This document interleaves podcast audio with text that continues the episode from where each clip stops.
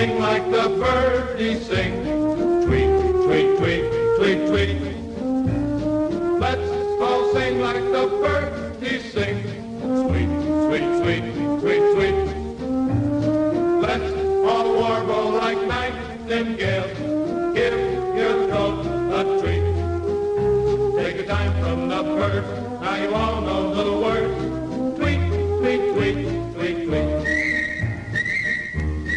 Hello out there in Birdland. It's Anson Tebbetts along with uh, Chip Darmstadt. your weekend edition of For the Birds. Uh, got some snow since we last chatted in um, many regions of Vermont. Some did not get snow, but other places got a ton of snow.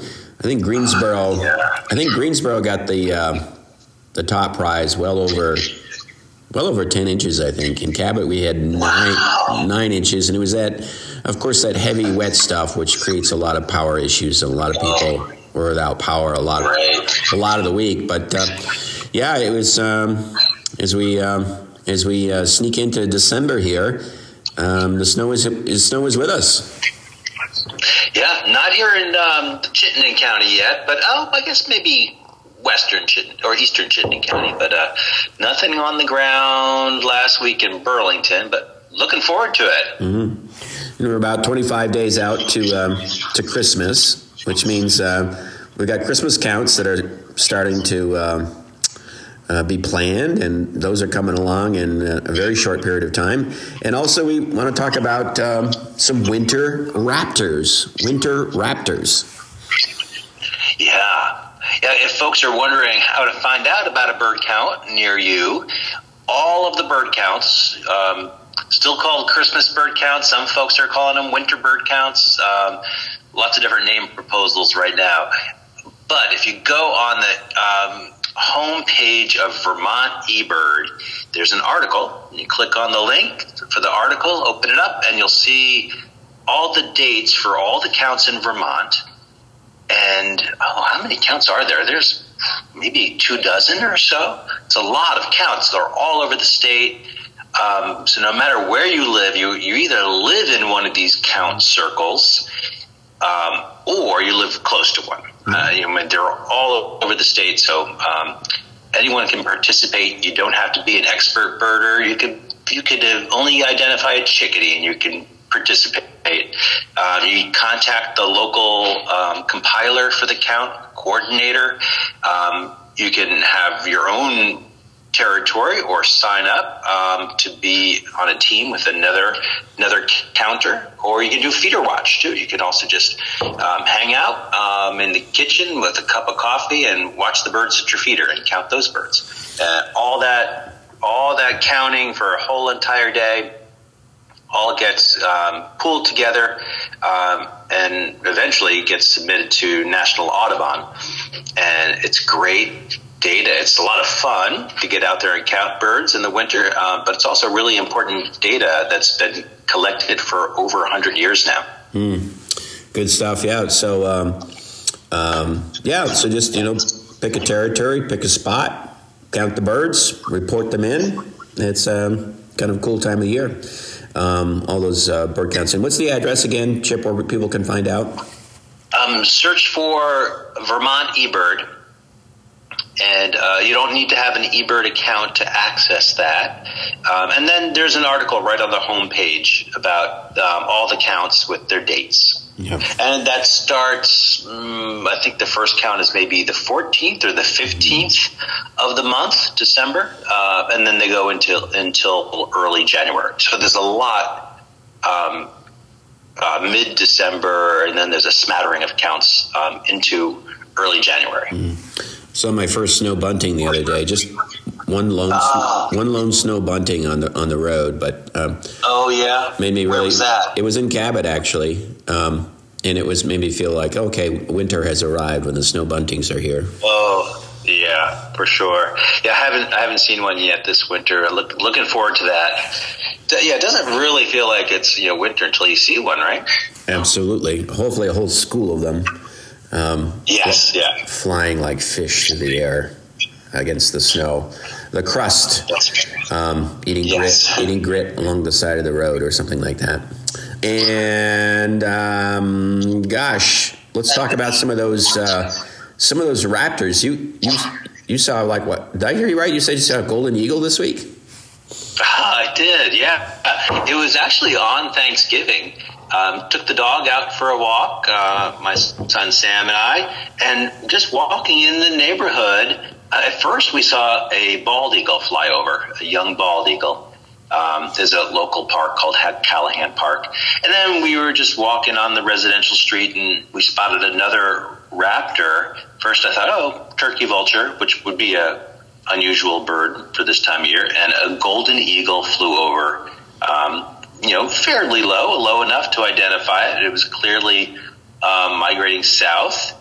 Um, and fortunately, uh, I never go out without binoculars, or most of the time I don't. So, uh, good thing is I had those, and we were able to identify. Got some, got some okay photos um, through binoculars, and uh, yeah, it was just exciting to see that. And it was quickly followed by a peregrine falcon. Uh, the eagle wasn't followed just in terms of time. Uh, peregrine falcon zoomed on by. Wow, and the and the golden eagle, uh, comparing it to the bald eagle, what's what's the what's the striking difference? Well, you know they they look a lot like a an immature bald eagle because golden eagles are, are very dark overall, but they don't have uh, all that patchiness, white patchiness of a young bald eagle. Uh, this was an adult, uh, which was almost uniformly dark underneath, which you would never see on a young bald eagle. And we got a glimpse of the golden nape. So the golden in, in golden eagle refers to the back of the neck, the nape, which are these beautiful golden feathers.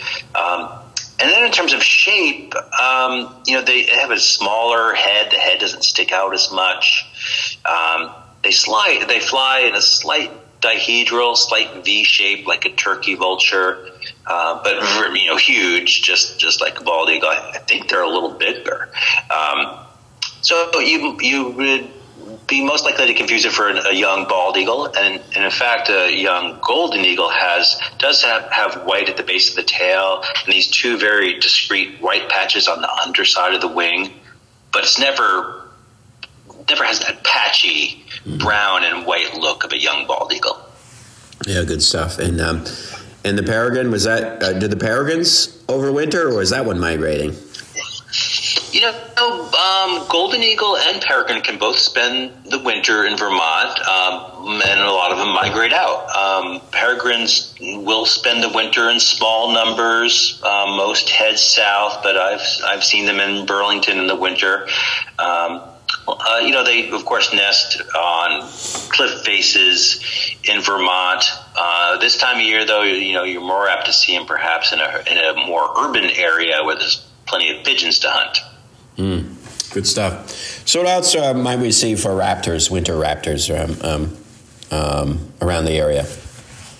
You know, you mentioned uh, snow bunting earlier, and there's a, a, raptor that shares that habitat. Actually, several, um, but uh, I'm thinking of rough-legged hawk. this is the time of year rough-legged hawks are showing up, um, especially in the Champlain Valley, but also here and there elsewhere in Vermont.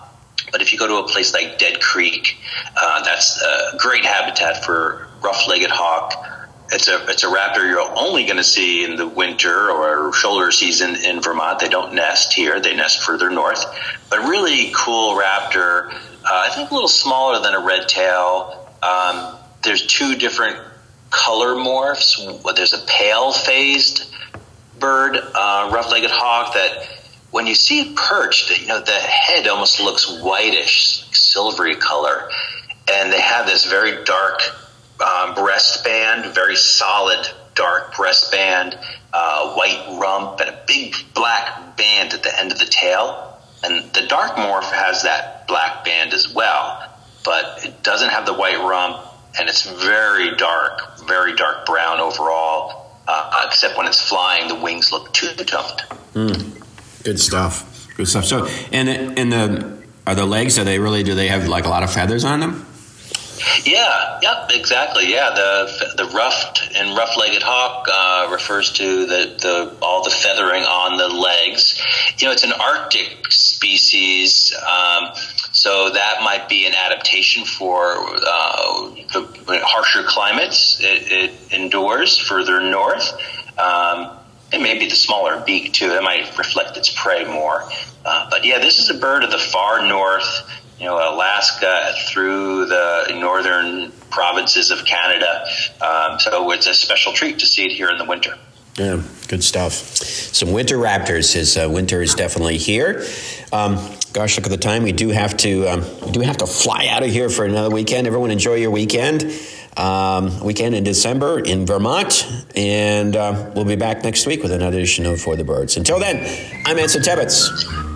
I'm Chip Darmstadt. For the Birds. Let's all sing like the birdies sing.